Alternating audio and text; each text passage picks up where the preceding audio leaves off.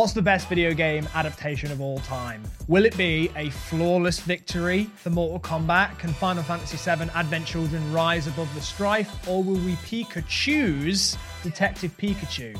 Hello and welcome to the Screen Test. My name's Jack Howard. I'm joined as always by the chief film critic at The Independent, Clarisse Loughery. Hello. One third of the Cyber Nerds, Joe Ikhinmwin. What's good? And joining us this week is presenter and gamer Elz the Witch. Hello. Hello. Isn't it amazing that I can introduce you as a gamer?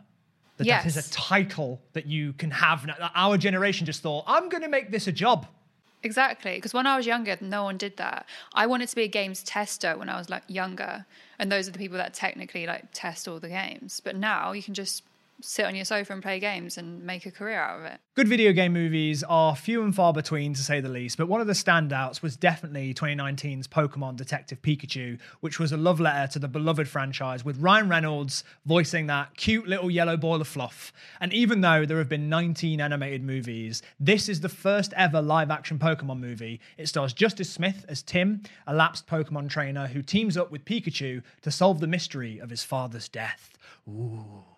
It just came out on Prime Video, so that gave me the idea to have a conversation about what are the best video game adaptations of all time. And these are all movies that are directly related to the game rather than inspired by them, so it rules out things like Scott Pilgrim versus the World or Ready Player One. So, what have we chosen? Elz, we will start with you since you are the guest. Okay, so I have picked um, Final Fantasy VII Advent Children, which was an animated movie off the back of the Final Fantasy VII game. So the game came out in 1997, the film came out in 2005. So it was quite a few years after, and it was really the first time we got to see all of the characters in proper animation, 3D.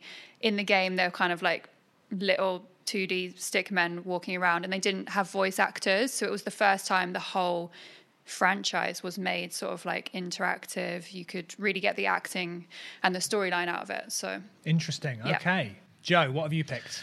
I've picked the 1995 nostalgia classic, everyone's favorite fighting movie, Mortal Kombat. I have decided as well that for this episode, not just for you, Joe, but for everybody, every time you manage to weave in a Mortal Kombat quote into your argument, I will give you a bonus point. Naturally, it's got to be a nat. You can't just be saying finish him for no reason. You got to weave it in properly. Okay, thank you. Okay, Clarisse, what have you picked?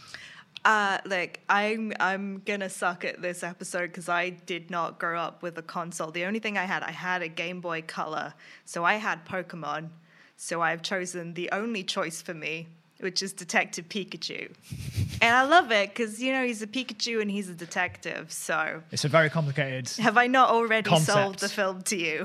Here's how this show works. These three films, Detective Pikachu, Mortal Kombat, and Final Fantasy VII Advent Children, are going to be put through a series of rounds, including cast, memorable scenes, and cultural impact. And then, based on your arguments, I get to decide which one's best. However, listen, I'm, I'm just going to address the elephant in the room because we're all thinking it. It just needs to be said.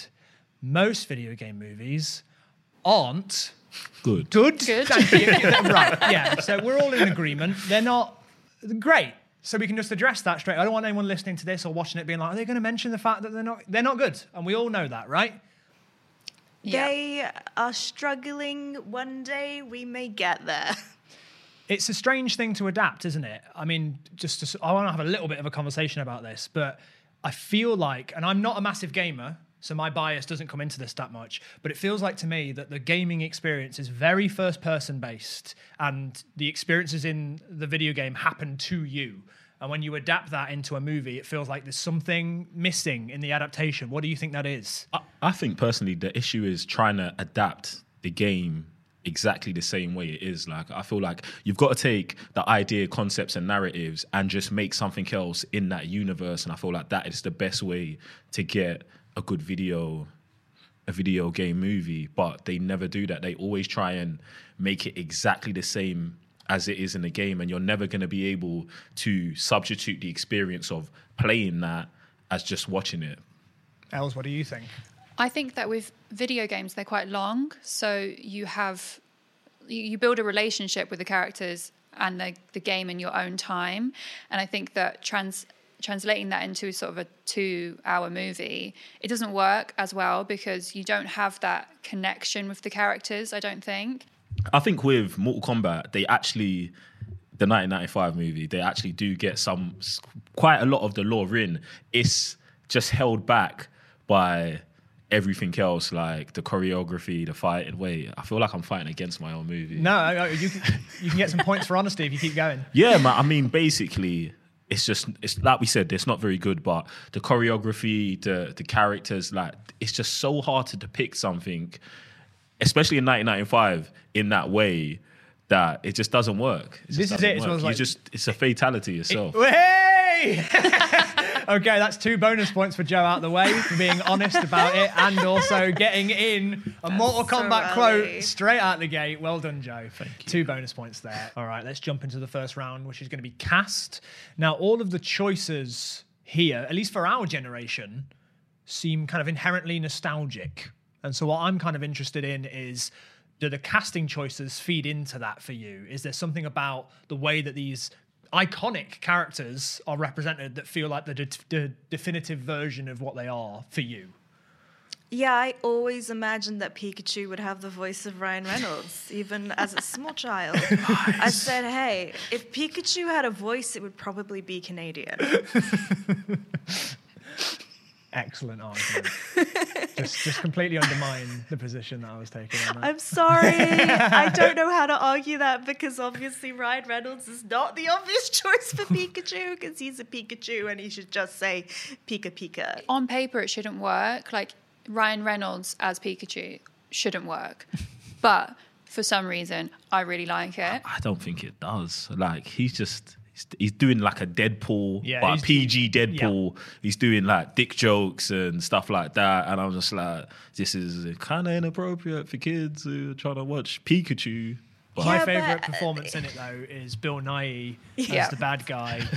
Everyone must be Pokemon. for no reason. that as a motivation Yeah. is just like like I we don't care. He wants everyone to be Pokemon, so he's evil. And I will, to Bill Nye's credit, he like he did not know what Pokemon was going into the film, but he bought the Pokedex. He still doesn't. No, no, he bought the Pokedex. He did his research.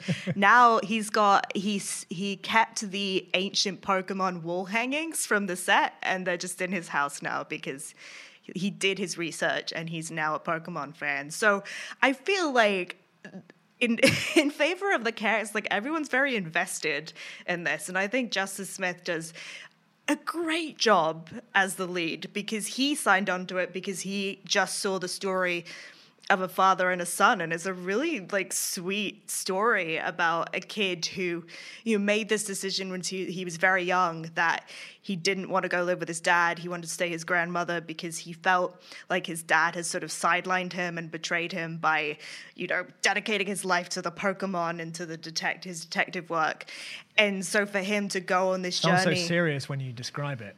It is. Look, there's a great scene. There is a great scene, a great piece of acting from Justice Smith where he's talking about his childhood and he's just sitting somewhere in London on a curbside and he's crying and he's giving this beautiful performance about like the day that he was going to go on the train to go visit his dad and he decided not to. And it's like. on its own, it's so beautiful. Then they just cut to the wide shot, and there's just a Pikachu sitting there, being like, "It's okay, man." Just Ryan Reynolds being like, yeah, and also that's it. Like, how how does he forget that Ryan Reynolds is is his dad? How does he forget that voice? Because you just don't expect it to come out of a Pikachu, right? Sure. I suppose if I heard my dad's voice coming out of a Pikachu, I would not be like, Dad? Dad? you would just be like, I guess this Pikachu is also Canadian. I'm not gonna question it.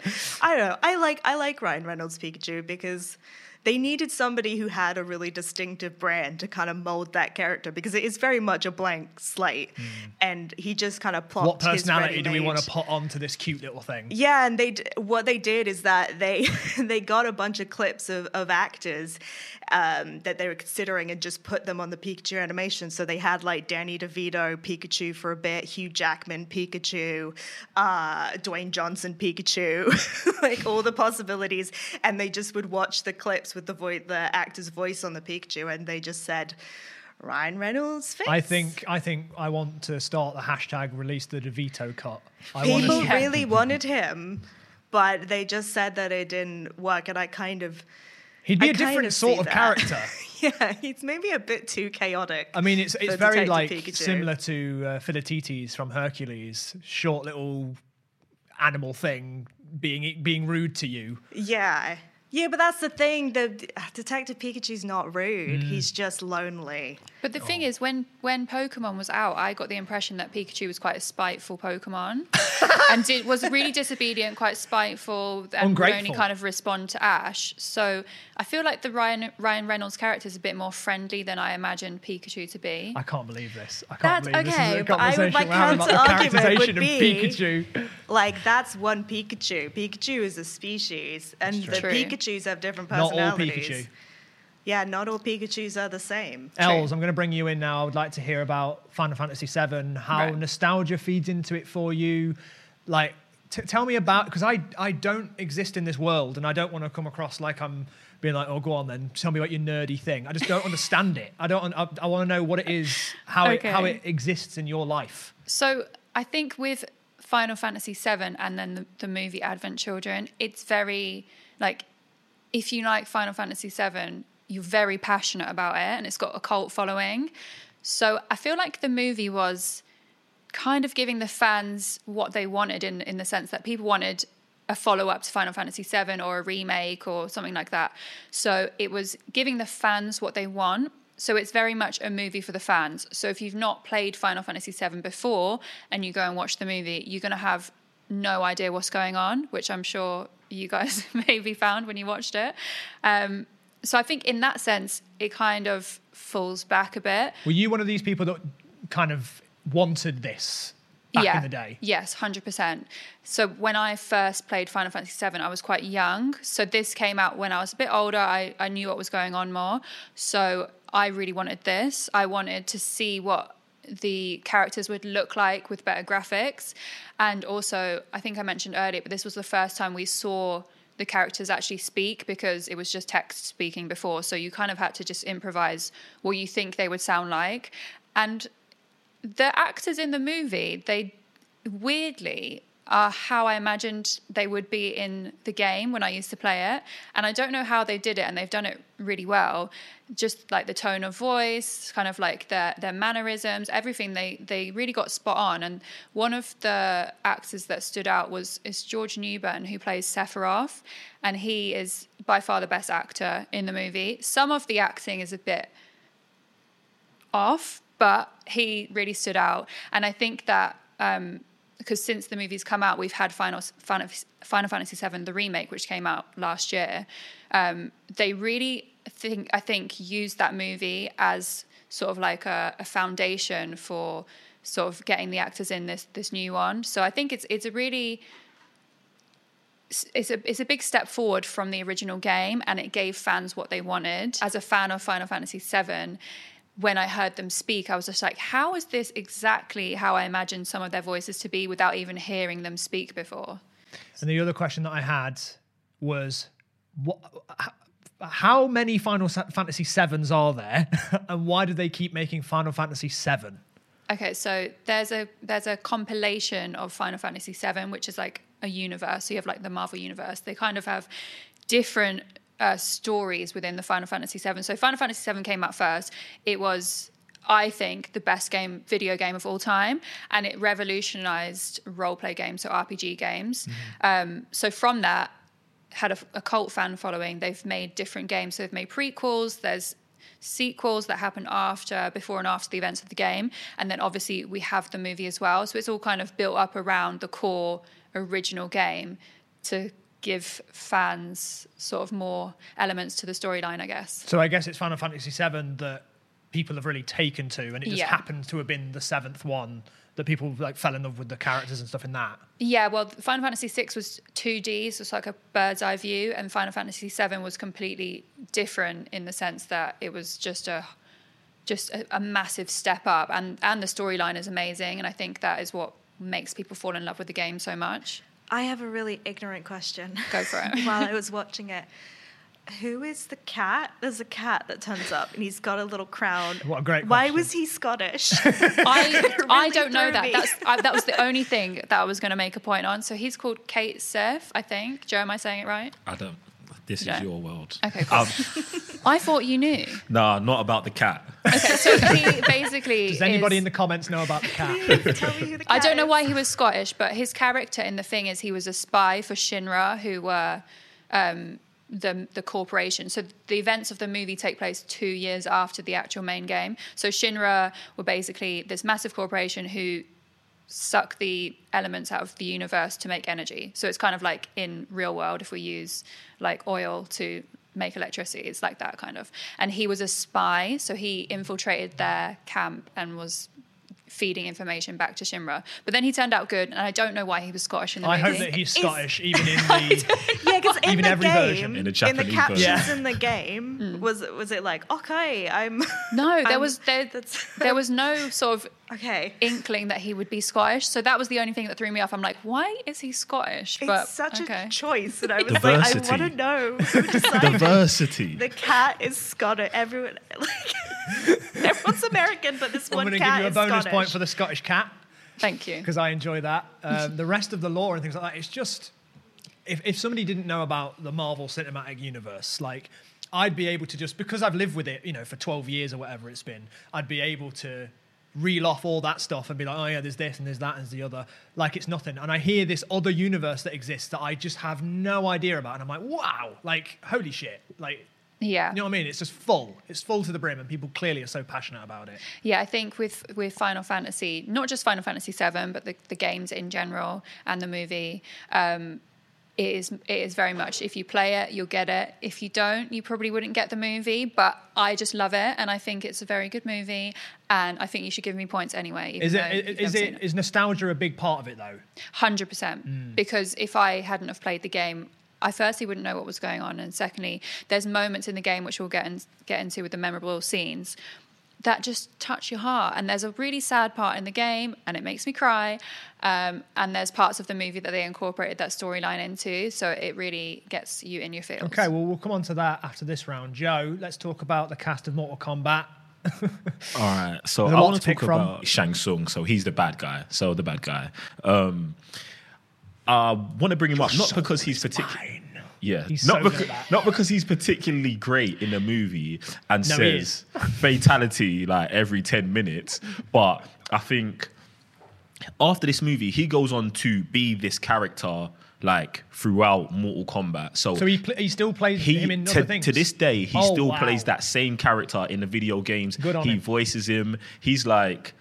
Uh, he's like the chess master. Like if you go into like the store where you like buy stuff, he's the guy there who welcomes you in, and it's him. Like they've like rendered it to look exactly the same as him now. So he has What an amazing impression he made on everybody then. that's what I'm saying. He has become this guy. So in the cast, I'm saying he's definitely a standout, and he's been in other movies as well, always as like the fifth person, like in a movie. But um, I just love when an actor chews the scenery with a with a part though. Like when he he just knows I am the big evil guy, so I'm going to perform everything like it's the most evil thing I've ever said. yeah, I, and he just does it. He does that all the way through, and it's, I think that's every character in this is themselves. Like they're one note, but to a thousand. Like Johnny Cage is that guy. Like he's the Johnny Douchebag, Bravo of Hollywood, yeah, the Johnny yeah. Bravo of Mortal Kombat, and he's just he's just a piece of shit. Am I am I you know what right in saying that at one point in this, and I don't want to ruin your memorable scenes, that Johnny Cage does the splits and pu- punches Goro in the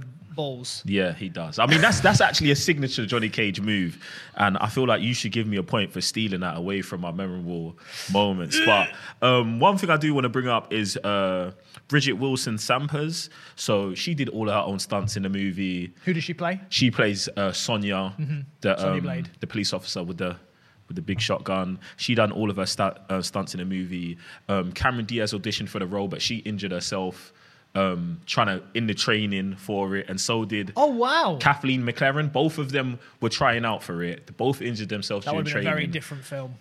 So then Bridgette Wilson gets the role um, and does her all her own stunts exactly the same way she did in Last Action Hero that came out a few years before. Fun fact: Steven Spielberg loves Mortal Kombat. He wanted to cameo in it, but he had a conflict. So they got someone who looks just like Steven Spielberg To- to, in the- be in in, the- it. The Johnny Cage scene. Great. They did that on purpose. Like he was supposed to be Steven Spielberg, but he couldn't make it. Oh wow. Okay, I think that, that brings us to a close on the first round. I'm going to go ahead and give three points to Mortal Kombat because I thought that Joe argued that so well. Oh, thank you. I think I got a bonus point. You, you got two bonus points, Oh, Joe. thanks. You got uh, a bonus point for, for the honesty of it not being great, and then you also slipped in fatality, just very naturally, which I appreciated. And then I'm going to give two points to Detective Pikachu because I do agree that Ryan Reynolds is entertaining as Pikachu, but I also feel similarly to Joe that it feels a bit like. But the disrespect to Justice Smith, you just, you know, he, he gave such a good performance and Yeah. you disrespected it. He I- cried his little heart out in the I middle think of I London think he's next to a pretty good. Pikachu. I think he's nice. And he had to act next to a, a green CGI blob thing, yeah. that was meant to represent Pikachu. which means that Final Fantasy Advent Children gets one point, but there is a bonus point as well For the Scottish cat. For the Scottish cat. Yeah, I'll take it. I wish I'd never mentioned it. so at the end of that round, Mortal Kombat has five points, and Detective Pikachu and Final Fantasy have two points each. We're going to stay with you though, Elz. We're going to go on to memorable scene now. Uh, You can talk about many memorable scenes, but Elz, it seems like you've got one that is particularly emotional for you. Yeah, there's a couple. They're towards the end of the movie. Um, so the first one is so the whole movie is structured around the comeback of the big evil character in Final Fantasy VII, which is Sephiroth, and he's like renowned as just being just like really, really evil. And he makes a comeback towards the end in the middle of a big fighting scene. So, he's has he previously died and he's now returned?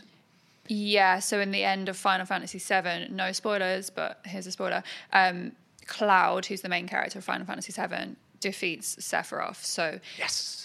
Yes, so he comes back um, in the it through the evil character in Final Fantasy VII Advent Children called Kadaj, and they they kind of morph. So Kadaj changes into Sephiroth, and he go and he says like, "Hey Cloud, it's Sephiroth." I can't do the voice because it's really low, but it's just like a moment. And if you played Final Fantasy VII and you were scared of Sephiroth because it, it was really scary when you used to play it.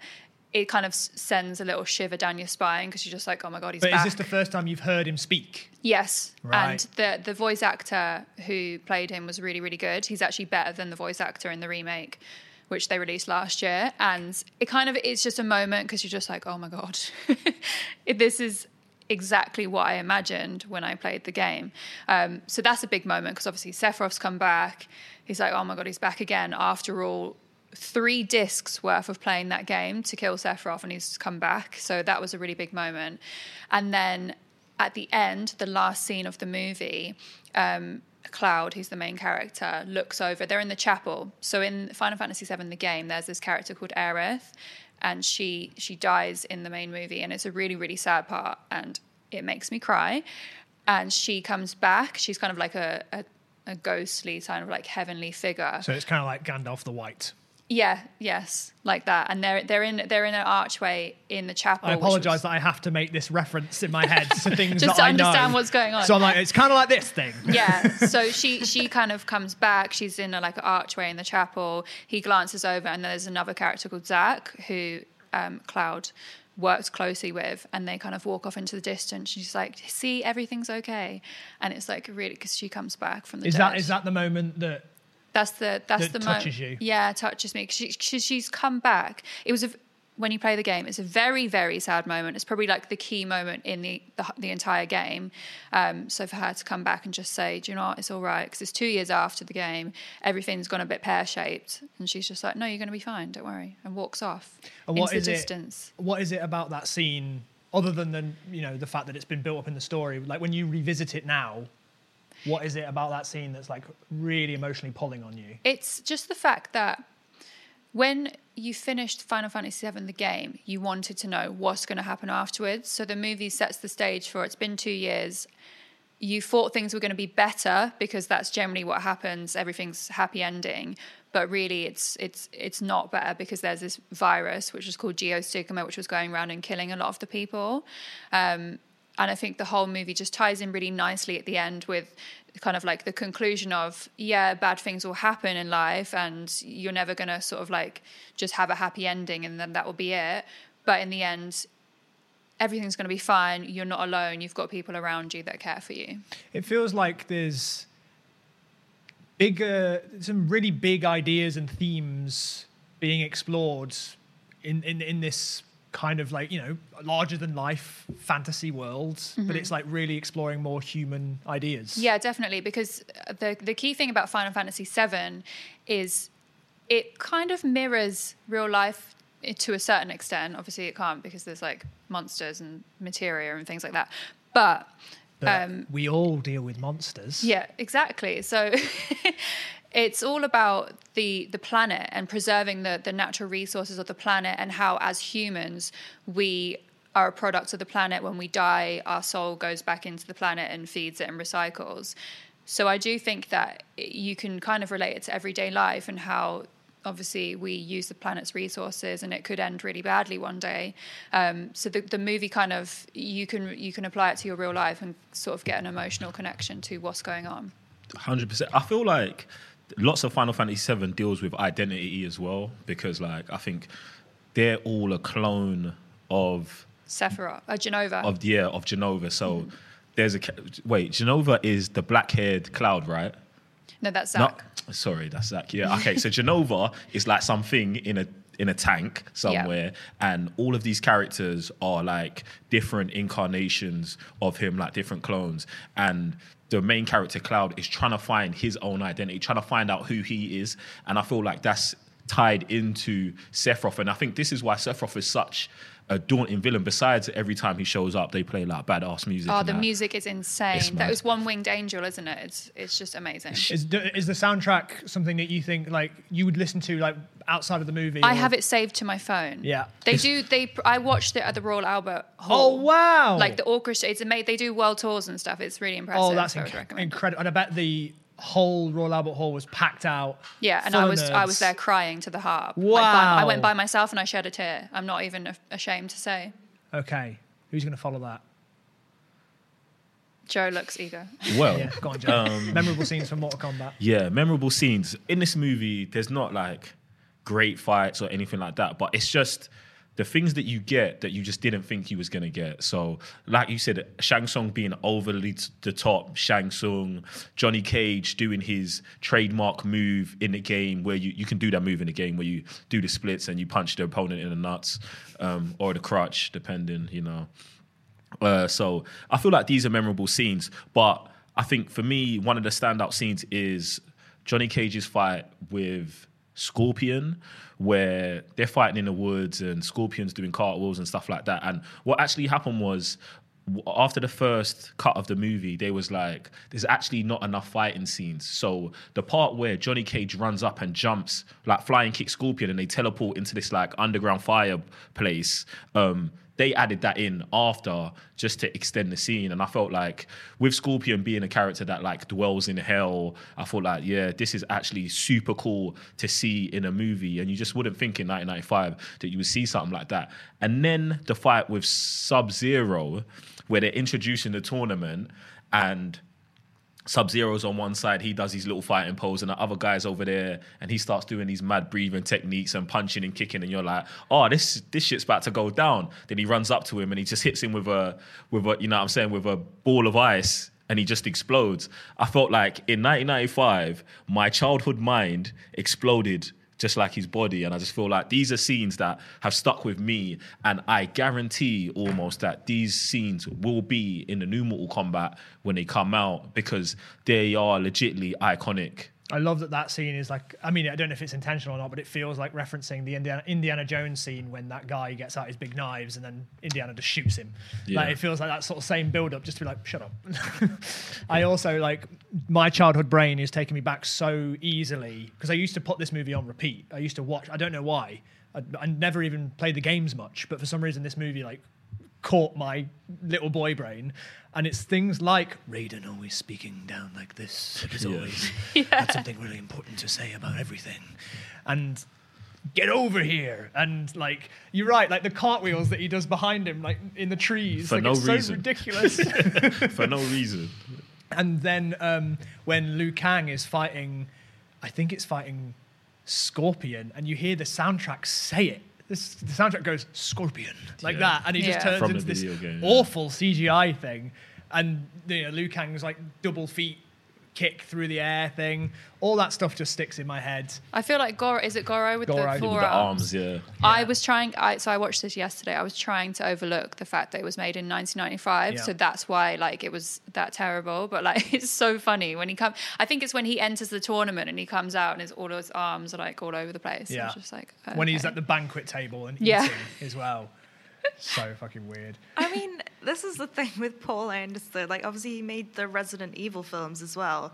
Like, he doesn't make great films, but he makes memorable films. And, like, I actually think Mortal Kombat looks great. Like, that ladders, the place where they're fighting, and it's just ladders for some reason. Yeah. Like, visually, it looks fantastic. Uh, it's just the fact that everything contained within it is ridiculous. So I think he wants. I think he thinks that making a movie is just making really distinctive scenes one after the other. But yeah. all of these scenes are in the game as well. So like Yeah. all of these fight, like in the end, the last fight between Liu Kang and Shang Tsung, that fight in pit is one of the like main stages in the game. So I feel like he he did try and go out of his way to at least get some of the set design right and stuff like that. Like Totally. the pit with the with the um the pit with the like Spikes. spikes, yeah, Mm. coming out of the Mortal Kombat sign. That's like an iconic thing in Mortal Kombat. So Do you know yeah, it feels is- like it was made with love.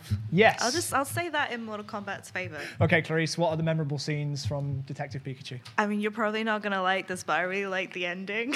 Which what when everyone's Pokemon? no, I love the final twist that the dad was Pikachu the entire time. It's like the most literal version of like your dad was the friends you made along the way.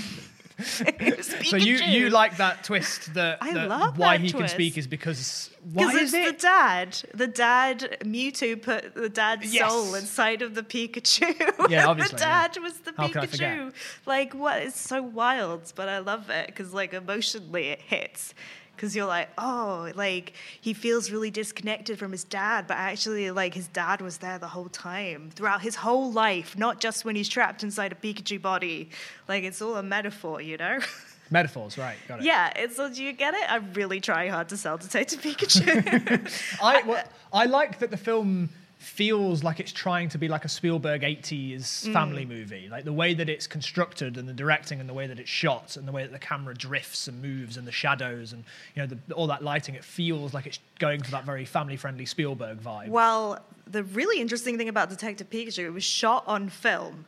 oh wow, and it was all shot on location because the director was like, well, I, I want this to feel like film noir. So I want it to have this grounded edge to it. And so they were looking at stuff like Blade Runner for inspiration Wow. and like The Third Man for inspiration. So I think that's kind of what makes Detective Pikachu so interesting is that you've come with somebody with this very like fixed genre noir idea in their head of we're going to shoot on film, we're going to do this, we're going to have this this like very emotional father son story, but then they just have loads of Pokemon and they're really cute. like I can't. I, this should be an argument in itself that Pikachu is extremely cute, and I would kill everyone in this room just to hug him. I mean, I love I love. so Luckily, many none of us are in the same room right now.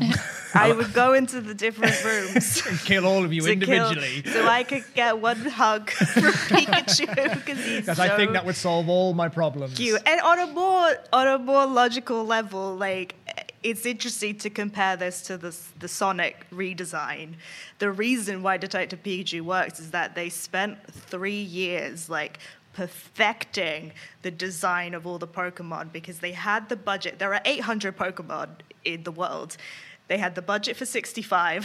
so they researched the skeletal and like anatomical muscular structure of all these Pokemon so that they would make zoological sense.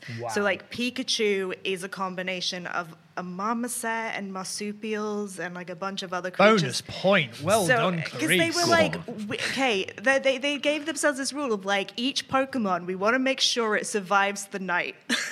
like, if we could imagine that this Pikachu could make it through the night without falling over on his own feet and just being eaten alive, then we're we can have this Pikachu in the movie. And they're also working very closely with the Pokemon Company because what they were really concerned about was the the kawaii. They didn't want to lose the cuteness, so they were constantly going back and forth. And it's like even Mr. Mime, who is Oh, that was my favorite part. I was I about to say that's literally my was about favorite to scene. say, yeah, like I was going to help you out with memorable scenes. Is that the Mr. Mime interrogation is Loved it. actually brilliant. Yeah, I love the Mr. Mime interrogation. I also love the actual Pokemon battle that they have with the Charizard. Yes, Because it is a bit terrifying. And a very funny joke to have the Magikarp in there because like every Pokemon fan knows Oh, that the was Magikarp awful. is the worst Pokemon. Yeah. Well, that and Metapod, but Magikarp is utterly useless. And to have the joke that then he turns into Gyarados, who is a very large serpent thing and very scary. So it's just like, just trust me, it's a good joke. It's a good Pokemon joke. I think you're a Pokemon fan. Like those scenes are so good and so satisfying just to see them come to come to life in live action, and you've just never got that before. So I think it's Yeah, and then it's like it is done in a very loving way where it's it's. I mean, obviously they couldn't have every Pokemon, but the ones that they do include, like you know, Jigglypuff is doing what Jigglypuff should be doing, which is singing karaoke and making someone fall asleep. Like they clearly understand how Yeah. these characters work. And the Psyduck as well was so annoying. Yeah. But like I feel like in the game I really hated Psyduck as well. So Okay, I'm going to give out these points a little bit differently. I'm going to give top points to Final Fantasy VII Advent Children because Elz, it's clearly so personal to you.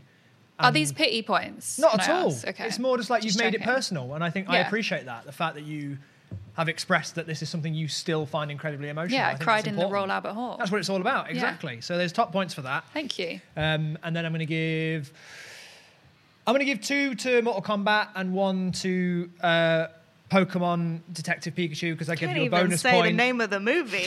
the, the detective one because you talked about the uh, anatomically correct Pokemon, which I think is a very interesting fact, and also it's amazing to see how much dedication and thought went into making the silly Pokemon movie.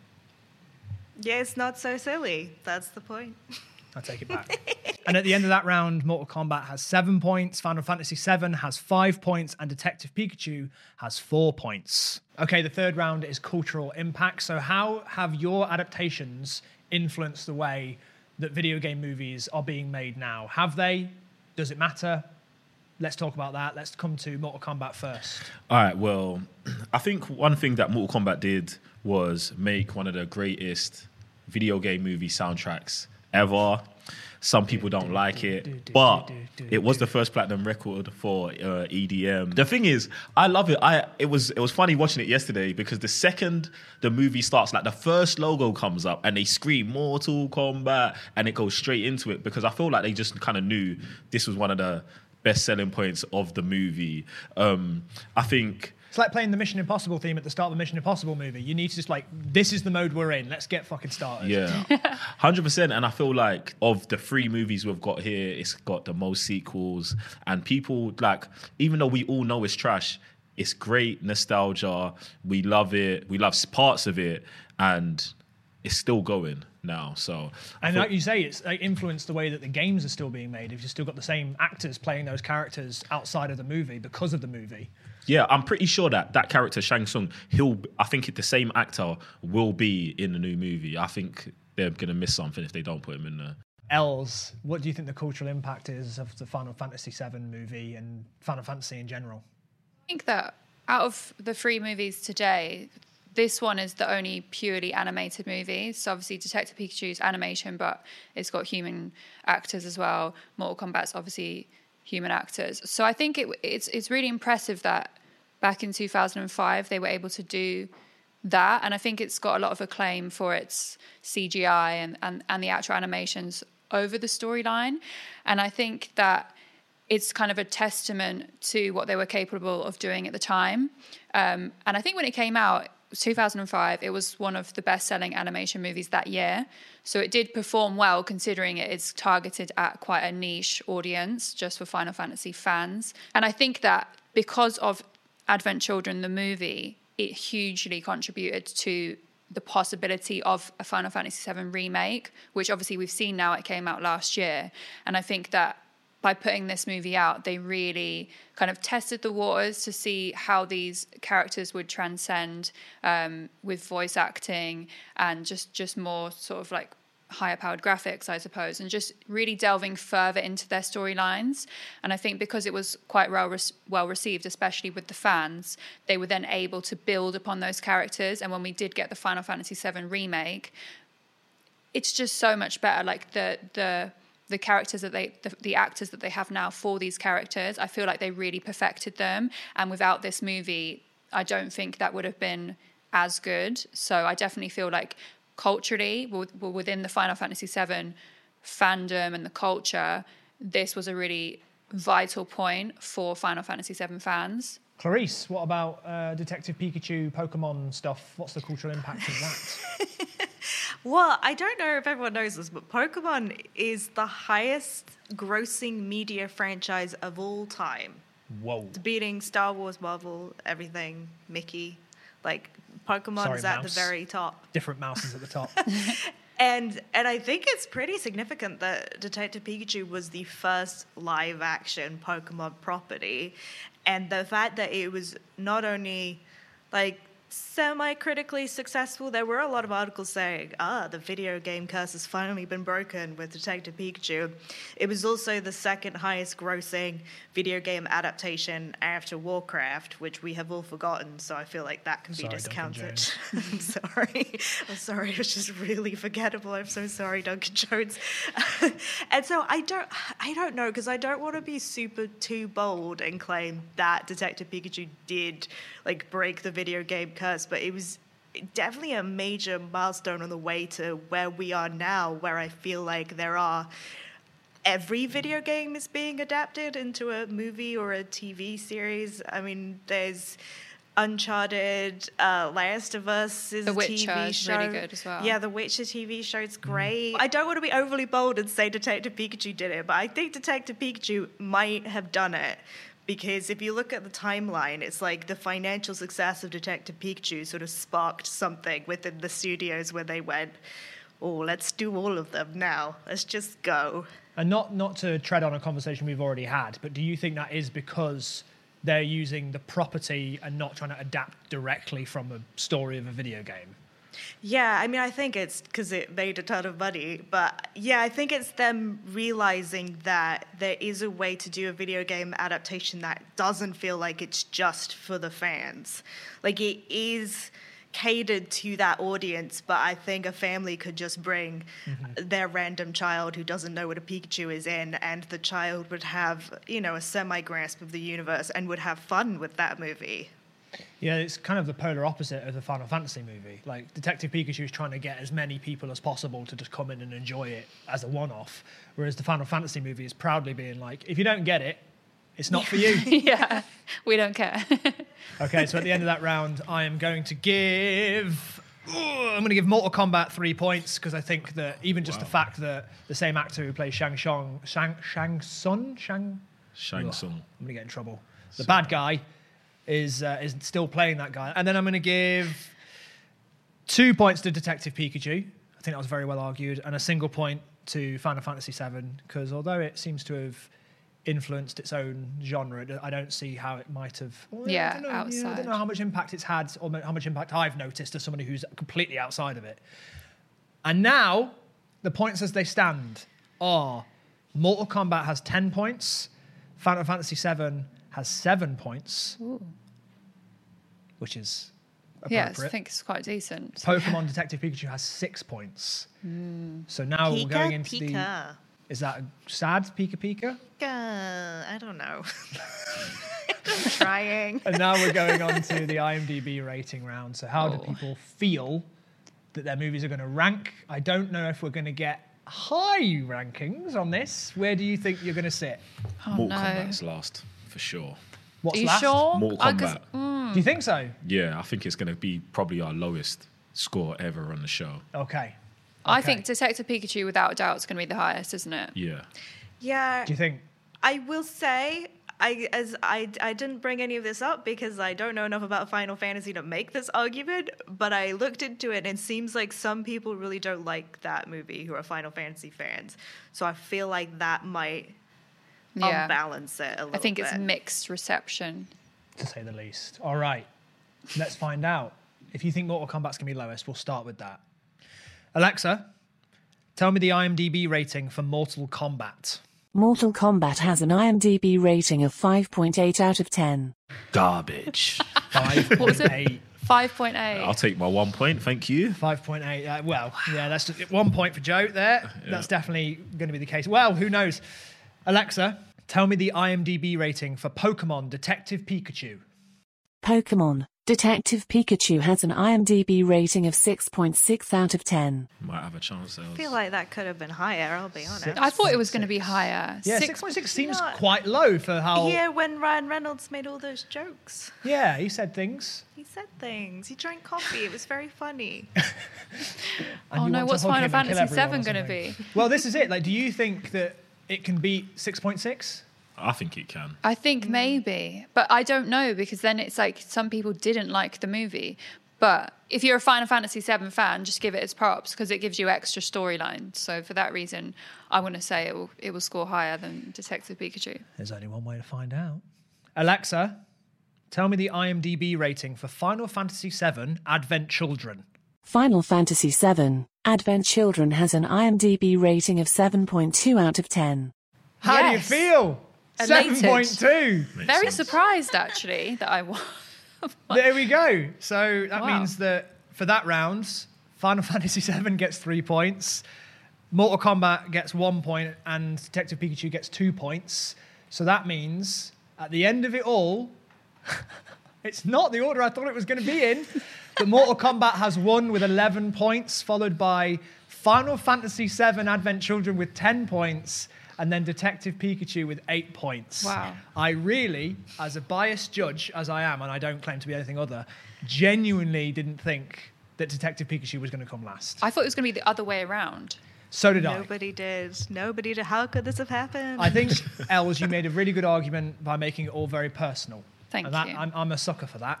but props to Joe. Nostalgia. You have rightfully. What is there a Mortal Kombat thing I can say to you while You've I give got, you this? you've got to say finish him. But you already have. flawless Fatality. victory. Flawless victory. Oh, yeah. There we go. Have the award. I should lose a point for that. Thank you. How do you feel? Uh, I just want to thank Shang Tsung and Scorpion and everyone else from Earthrealm who made this possible. Thank you, Joe, guys. but now that I've given you that award, your soul is mine. Cringe. Well, there we go. Mortal Kombat has been crowned with a flawless victory. Reference. and if you want to watch one of our other picks, which is Pokemon Detective Pikachu, you can. It's out on Prime Video right now exclusively. Elz, thank you so much for joining us this week. It's all right. Thanks for having me. That's no problem. Anything you want to add before we end the episode? Go and play Final Fantasy VII, the original version. Yeah, I was going to say which one. The the original, but then the remake's quite good, so I'd play that as well. And next week, we feel the need. The need to rank Tom Cruise's best films and decide which one is better out of Edge of Tomorrow, Jerry Maguire, and of course, Top Gun. So we'll see you then. Bye bye.